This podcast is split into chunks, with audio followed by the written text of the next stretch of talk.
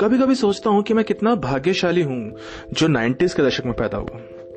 हालाँकि ये सबको लगता है, चाहे वो किसी भी दशक में पैदा हुए हों, पर 90s के आगे और पीछे देखकर तो यही लगता है कि मैं जब इस धरती पर आया, वो काफ़ी फैसिनेटिंग वक्त था।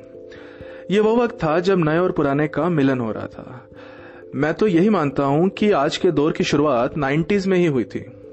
90s की जनरेशन वो आखिरी जनरेशन है जिसने पुराने और नएपन को काफ़ी करीब से ऑब्ज़र्व किया है।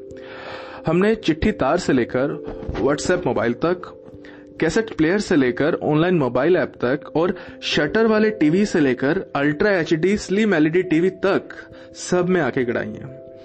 तो इसी तरह के कुछ मेरे कुछ मेरे अपनों के, थोड़े हैप्पी थोड़े सैड थोड़े इमोशनल और थोड़े मैड किस्सों के साथ मैं ये यशु लेकर आ रहा हूँ आपके पास अपने पॉडकास्ट जिसका नाम है पुराने दिन नहीं याद।